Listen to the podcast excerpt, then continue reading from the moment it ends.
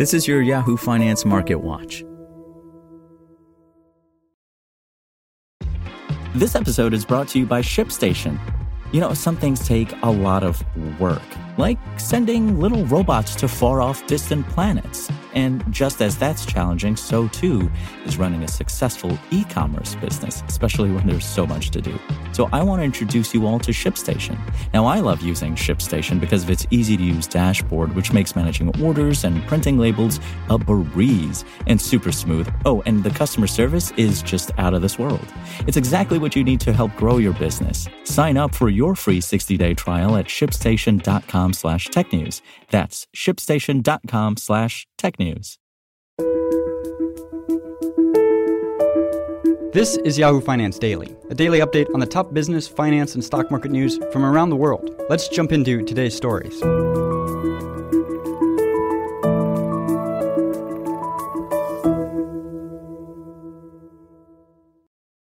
U.S. stocks capped a turbulent month of May lower on Tuesday after a rally late last week failed to sustain momentum. The S&P 500 fell 0.6% in a choppy session, while the Dow Jones Industrial Average shed 220 points or 0.7%. The Nasdaq Composite slipped 0.4%. These moves come after all three indexes logged weekly gains of more than 6% Friday, clawing back from 7 consecutive losing weeks for the S&P 500 and Nasdaq and 8 weeks of losses for the Dow. May marked another volatile month for equity markets as concerns over inflation and interest rate hikes weighed on sentiment. All three major indexes ended the month on a downbeat. Meanwhile, Bitcoin and Ethereum rose Tuesday amid a broader relief rally in cryptocurrencies.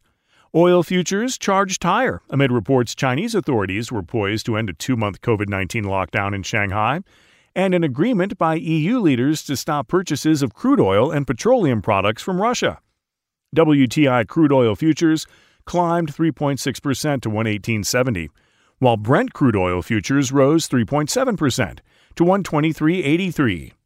Shares of movie theater giant AMC jumped as much as 10% in early trading following the debut of Top Gun during Memorial Day weekend. U.S. theaters saw an estimated 122% year over year increase from last year's holiday weekend, AMC said in a statement Tuesday underscoring positive signs of a post COVID recovery for the industry. The pre market moves place AMC shares on pace for a fourth straight day of gains after the stock surged nearly 40% in the past three sessions. Wall Street's latest rally comes on the heels of a favorable batch of quarterly earnings in recent trading sessions, which helped temporarily mitigate concerns over the toll of inflation on corporate profits. Signs from recent economic data that prices were peaking also helped buoy sentiment. Still, stocks are sharply down for the year, and some strategists have been skeptical about whether a bottom has been established. Last week's strength will prove to be another bear market rally in the end, Morgan Stanley CIO Michael Wilson said in a note to clients. Despite recovering some losses, stocks have had a volatile month, wrought by concerns over decades high inflation and fears the Federal Reserve's efforts to rein in surging prices by raising interest rates may tip the economy into a recession. The primary rationale ascribed to this particular rally, beyond just an oversold bounce, is that the Fed may be contemplating a pause in September, Wilson wrote, adding that inflation remains too high for the Fed's liking, and so whatever pivot investors might be hoping for will be too immaterial to change the downtrend in equity prices. This week, investors are expected to take their cue from a flurry of key employment data, including the all important May jobs report due on Friday. Earnings season has wound down, but more reports from companies including Salesforce.com, GameStop, Chewy, and HP remain in the queue through Friday. For more live coverage of business, finance, and stock market news, please visit yahoofinance.com. We'll be back tomorrow morning with your daily update. So until then, thanks for listening.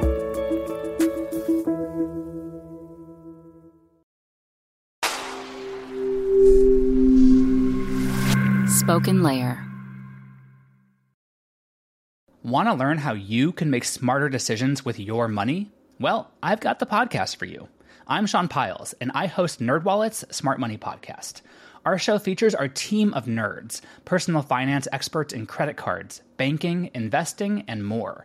And they'll help you make the most of your money while cutting through the clutter and misinformation in today's world of personal finance. You'll get clarity on strategies to help you build your wealth, invest wisely, shop for financial products, and plan for major life events. Listen to NerdWallet's Smart Money Podcast wherever you get your podcasts.